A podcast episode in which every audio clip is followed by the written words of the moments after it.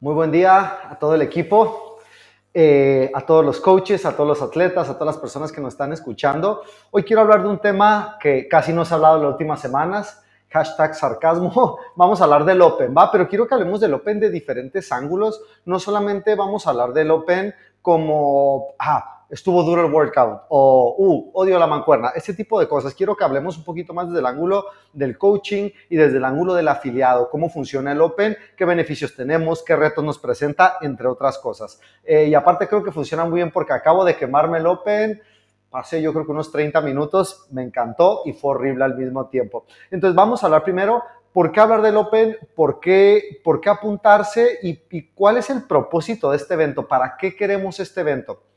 Em, creo primero que nada que vale la pena mucho apuntarse por las cosas que nos da, las cosas que nos da como individuos y las cosas que nos da como grupo. Como individuos, eh, es, yo lo digo de muchas, muchas veces lo he dicho que para mí es como el año nuevo crossfitero. Ese es, es como ese parteaguas, ese cambio de ciclo donde estuvimos trabajando un año en nuestro fitness, ahora nos toca evaluar nuestros fitness durante unas semanitas y que siga otro año de mejorar cosas. Y me gusta mucho que el, Open lo evidencia hace que sea fácil. Por ejemplo, en este primer, primer Open, el 22.1, para mí fue evidente que he mejorado muchísimo mis saltos al cajón.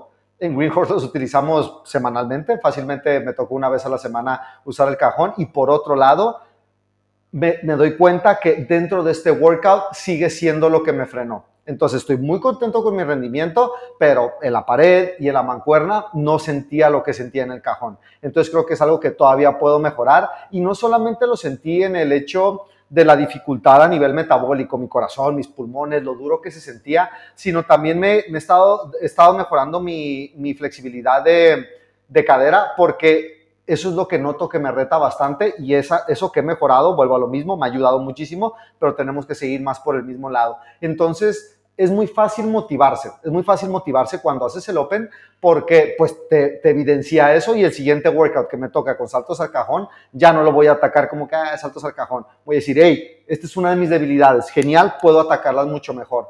Otra cosa que nos da como individuos es, creo, me parece, bueno, a mí me ayuda, me gusta mucho que creo que voy a poder hablar con mis atletas de cómo workout sencillo no significa fáciles y al mismo tiempo workouts complejos no significa que son mejores workouts que tengan barra y anillas y cajón y carrera y comba. No necesariamente eso es mejor. Aquí vemos cómo tenemos un workout muy sencillo, pero da justo en el grano. Me encanta el estímulo que crea, me encanta en el momento que se pone difícil, me encanta cómo la dificultad no viene a través de, de uy, eh, se me están trabando los dobles. Es, es demasiado incómodo levantar a la mancuerna porque como individuo creo que es una de las enseñanzas más importantes que nos da CrossFit de cómo no tenemos que huir de las adversidades o de esa incomodidad, sino que tenemos que ir directo hacia ella porque justo ahí está la mejora. Y lo podemos pensar en todo, cuando la gente se prepara para sus oposiciones, eh, cuando queremos ser buenos para tocar el piano, en esos momentos de adversidad, cuando otras personas se alejan,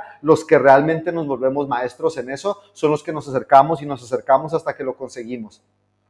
Y después, de manera grupal, me gusta mucho lo que nos da. Primero, a mí como, como coach, y aparte pues estoy, estoy bastante eh, como juez, me ayuda mucho a conectar con mis atletas, me ayuda mucho a darles coaching de mindset, me ayuda mucho a empujarlos y me ayuda mucho a practicar también mi coaching. Y eso es lo que, a lo que quiero invitar a, a, a todos los coaches que nos escuchan. Primero, que se involucren con su comunidad, que hagan el workout, preferiblemente que te vean los atletas hacerlo, que te vean sufrir, que te vean pelear como ellos pelean, porque se les va a olvidar tu resultado, pero no se les va a olvidar verte esforzándote como ellos se esfuerzan. Y si ya los puedes hacer en el mismo hit que ellos o estar en el mismo grupo con ellos, eso ya está fenomenal. Pero también a la hora de tú estar como juez o tú estar fuera del workout, puedes ayudarles mucho y puedes evaluar también mucho tu coaching.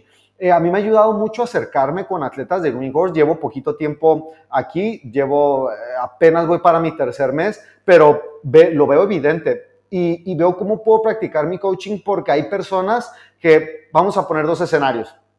Tenemos un atleta que lleva entrenando 10 años y un atleta que lleva entrenando dos meses.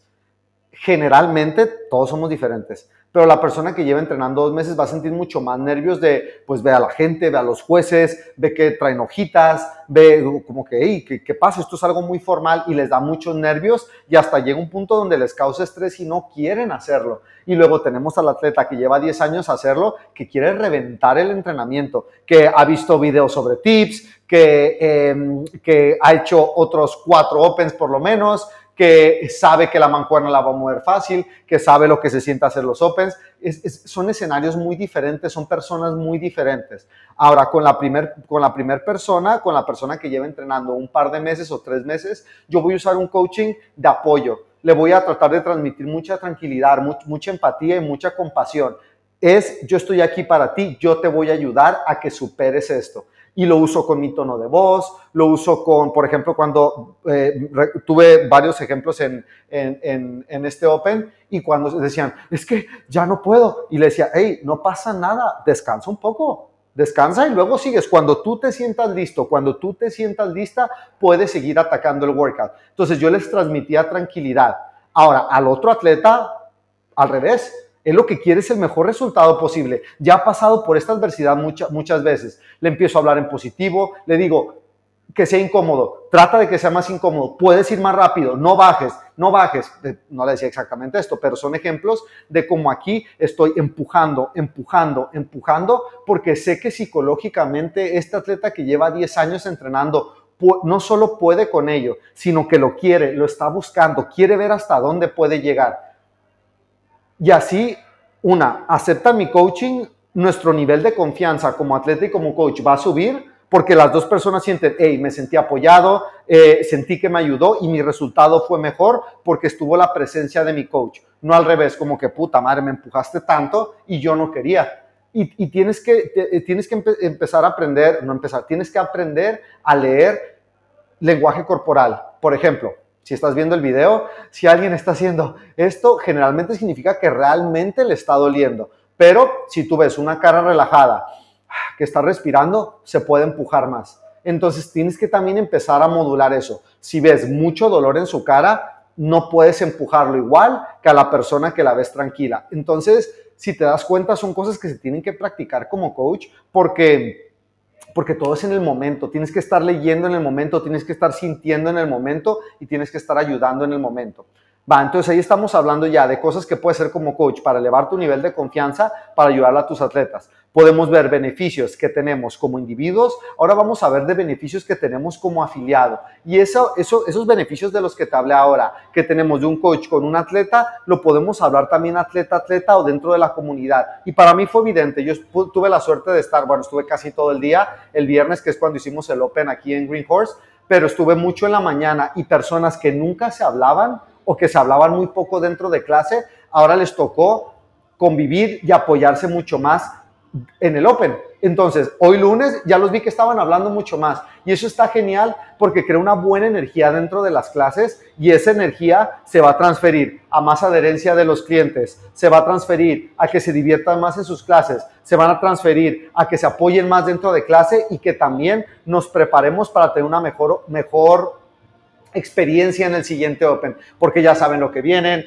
ya saben que les vamos a arreglar todo bien bonito, les vamos a poner sus marcas, les vamos a tener sus hojitas, van a ser jueces, ya van a saber que es una logística que para ellos mola, entre comillas. Entonces, eso puede ser muy beneficioso también para el grupo y el afiliado.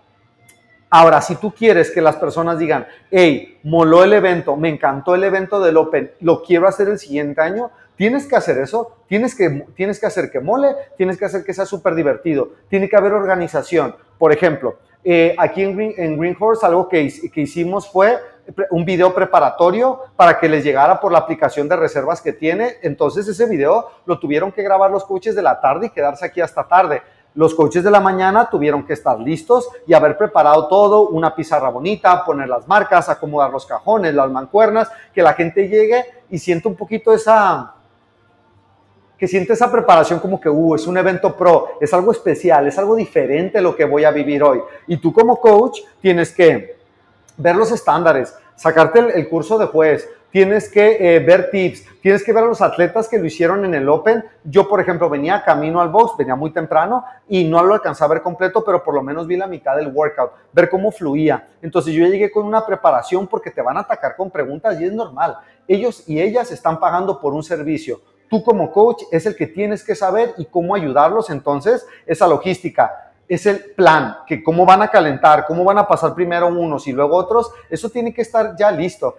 Incluso tiene que estar listo la parte de la integración a la comunidad. Por ejemplo, nosotros lo que decidimos fue es comer todos al final juntos. Entonces, dentro de la aplicación de reservas, al final había una clase que no era clase y era pizzas en grupo. Y pues eh, trajimos comida, había bebida, eh, también ya tenemos para hacer café. Eh, los, la mamá de los Mexican Brothers nos ayudó haciendo un guacamole gigante para la gente. cosas que van a ayudar a los atletas y a las atletas fuera del entrenamiento. Entonces, esa logística, esa preparación tiene que estar ya lista. Y también nosotros tenemos mucho menos personas de las que entrenaban en la mañana, las que entrenaron en la tarde. Entonces, en la tarde, por ejemplo, había un coach asignado solo para el calentamiento, había un coach asignado para acomodar a los atletas, había un coach asignado para estar con los jueces. Entonces, tiene que haber esa logística para que fluya mejor la tarde y para que se sientan bien atendidos los atletas y las atletas. Aún así, es súper retador, pero imagínate que no tienes esa logística. Ahora, si tu box es más pequeño, te puedes, que el de nosotros, nosotros andamos arriba de los 300 eh, miembros, pero si tu box es más pequeño te puedes ahorrar bastantes cosas, pero aún así tienen que estar los mismos elementos. Preparación previa, tiene que, eh, tiene que haber parte de integración, parte de workout, parte de logística, como ya lo hemos visto. Em, algo que tenemos que, que hicimos que, y que tenemos que estar haciendo es un assessment o una evaluación o un feedback. Ok, Hicimos el 22.1. ¿Cómo nos fue? ¿Qué se puede mejorar? Por ejemplo, algo que vamos a hacer para en Green Horse es que este siguiente viernes eh, hubo solo un coach en la mañana el viernes pasado. Ahora este siguiente viernes vamos a tener dos coaches en todas las clases. ¿Por qué? Porque creemos que la gente se lo merece y porque la gente va a estar mejor atendida. ¿Qué tal si alguien quiere pagar, alguien quiere un agua y alguien tiene una pregunta para el coach? Entre un coach por tu cuenta es demasiado agresivo y se puede hacer, literalmente lo hicimos, pero no es la mejor, la mejor forma de hacerlo. Entonces, parte de nuestro feedback como grupo de coaches, de staff de Green Horses, tenemos que tener dos coaches para la siguiente mañana para atender mejor a la gente. Entre eso, puedes revisar muchas cosas. Por ejemplo, es, hey, ¿sabes qué? Pues faltaron más bebidas. Hey, pues la gente llegó y estaba desorientada. En el siguiente video explicativo, antes del 22.2, tenemos que hablar un poquito más sobre estrategia dentro del entrenamiento porque nos lo pidió la gente. Etc, etc, etc. Por último, em, nos tiene que quedar bien claro cuáles son nuestros objetivos para el Open. Por ejemplo, se ha puesto muy de moda esto de, ser el, box o de los boxes que más personas tienen apuntadas al Open. Creo que no es lo más importante. Ahora, y esto se los dice alguien, yo me he apuntado los últimos cuatro años al Open y me seguiré apuntando todos los años siguientes. Yo a todos mis atletas cuando me preguntan, les recomiendo que se apunten al Open. Acabo de dar muchas razones ahora en este episodio de por qué creo que es una buena idea apuntarte al Open. Entonces yo soy pro Open 100%.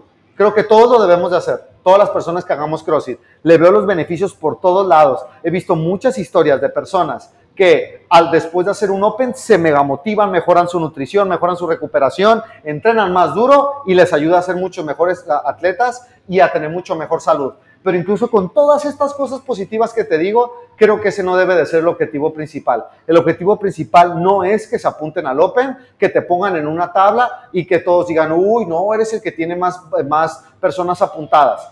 Creo que el objetivo principal es darle un mejor servicio a tu comunidad, darle una excelente experiencia de Open a tu comunidad, que sean felices, que se diviertan y esto es raro, pero eso es lo que yo creo que va a hacer que el siguiente año en Green Horse se apunte mucho más gente al Open. Pero pues tenemos que primero mostrarles el valor. No podemos decirle, hey, apúntate, haz que nos veamos bien. Y no les hemos enseñado ese cuidado, esa preparación, esa logística, ese ejemplo a los coaches. Entonces, haciendo esto es donde vamos a crear una cultura, que eso es lo duro. Está fácil andar, hey, apúntate al Open, apúntate al Open. Y otra cosa es crear una cultura de compañerismo, de apoyo que hace que no sea, porfa, apúntate al Open. Que sea, me, quiero apuntar al Open porque lo quiero hacer con mis amigos del box y porque sé que mis coaches se lo van a currar, van a hacer un gran trabajo para yo, que yo tenga una buena experiencia. Eso creo que es lo más importante del Open. Y una tu comunidad, se van a apuntar más el siguiente año y se crea más ese, ese, círculo, ese círculo virtuoso. Y lo menos importante de todo, pero algo que está divertido, es la parte de competir. Yo soy súper tranquilo con eso, yo no soy nada competitivo, eh, no tengo ningún problema cuando alguien me gana en un workout y me gusta en el Open como decir, estas son mis tres semanas del año. Estas son las tres semanas del año donde si me tengo que poner el cinto, si la técnica se tiene que degradar, si tengo que empezar, me tienen que empezar a salir saliva, si estoy en riesgo de pegarme con el cajón, estas son mis tres semanas de hacerlo porque yo todo el año lo que hago es entrenar, no competir. Y entrenar tiene un factor de mejora. Entonces estoy tratando de mejorar. ¿Qué tal si un workout cuando hago toast to bar, pieza barra, eh, no tocan mis pies la barra por tratar de hacer hacerlos virtuosos, no usar los brazos, ver hacia adelante, realmente estar utilizando el abdomen, tener mis piernas estiradas. Si es el open, voy a hacer lo que tenga que hacer. Lo que quiero es ver cuántos toast to bar puedo hacer. Pero es un enfoque diferente y eso está genial porque a los atletas que son competitivos se pueden comparar con todo el mundo y es, ah, ¿te gusta competir? Órale pues, vamos a competir y vamos a compararte con los mejores del mundo. Y a las personas que, como yo, que lo que nos gusta es entrenar, pues hey, tener ese, esa pizquita al año, ese saborcito de competición, unas tres semanitas, un mes de competir, pues te ayuda mucho a que te caiga bien y a poder atacar el siguiente año, como lo hablamos previamente. Equipo, esas son cosas que podemos trabajar en el Open como individuos, como grupos, como coaches y como afiliados. Espero que les haya servido de algo, espero que tengan un excelente Open y espero que lo disfruten mucho con su gente. Arriba el Open, arriba CrossFit, les mando un abrazo.